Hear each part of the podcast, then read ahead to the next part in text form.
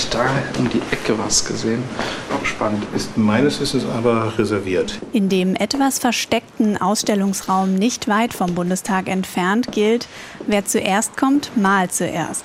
Gerade jetzt zu Beginn einer Wahlperiode geht es da Schlag auf Schlag. Esra Limbacher ist für die S P D neu in den Bundestag eingezogen. Sein Büro konnte er noch nicht beziehen. Sich schon für den Wandschmuck zu entscheiden, fällt da schwer. Da oben, das sieht bedrückend ja. aus. Ja. Hier unten, das ist hingegen natürlich eine sehr elegante, leichte Spielerei mit Linien, Formen, Farben. Doktor Andreas Kernbach hilft bei der Entscheidung. Er leitet die Kunstsammlung, kümmert sich also um rund fünftausend Kunstwerke, die von Büro zu Büro wandern. Und es werden stetig mehr. hundertfünfundsiebzigtausend Euro gibt der Bundestag im Jahr für Kunstankäufe aus. Zusätzlich hunderttausend Euro für Aufträge. Was gekauft wird, entscheidet der Kunstbeirat, also insgesamt elf Abgeordnete aus allen Fraktionen, natürlich durch Mehrheitsentscheidung. In der Sammlung gibt es auch echte Schätze. Der Grafikzyklus von Georg Baselitz oder die Drucke von Christo und Josef Beuys sind allerdings schwer zu kriegen. Für sie gibt es lange Wartelisten. Wolfgang Steffinger von der C S U ist auf anderem Weg an sein Wunschbild gekommen, an den französischen Wildwechsel von Ila Wingen. Das Bild habe ich bei meiner früheren Kollegin Dagmar Wöll im Büro gesehen, die hier drüben das Büro hatte. Und ähm, als dann bekannt wurde, dass sie eben nicht mehr für den Deutschen Bundestag kandidiert, habe ich damals gesagt, Dagi, das Bild brauche ich.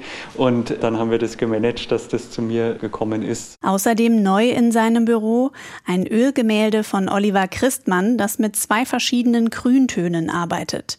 Für Steffinger eine politische Botschaft. Dass auch beim Thema Grün, beim Thema Umwelt, Klima es auch immer zwei Seiten der Medaille gibt, die man eben berücksichtigen muss, wenn wir aktuell die steigenden Energiepreise uns auch anschauen und solche Dinge. Und gleichzeitig aber natürlich das Bemühen um Klimaschutz auch da ist, fand ich das jetzt gerade auch irgendwie zur aktuellen Situation ganz gut, ganz passend. Für Esra Limbacher von der S P D muss die Bürokunst nicht zwingend politisch sein.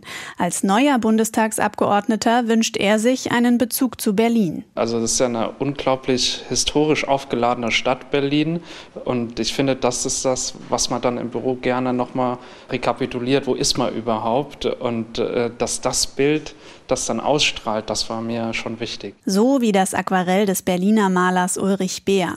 Seine Regenwolkentürme über Berlin-Mitte werden wohl in Zukunft auch über Limbachers Schreibtisch hängen. Sehr gut. Und würde ich das gerne schon mal reservieren. Ja, das machen ja? wir gerne. Ja, super. Förderung vor allem zeitgenössischer Künstlerinnen und Künstler.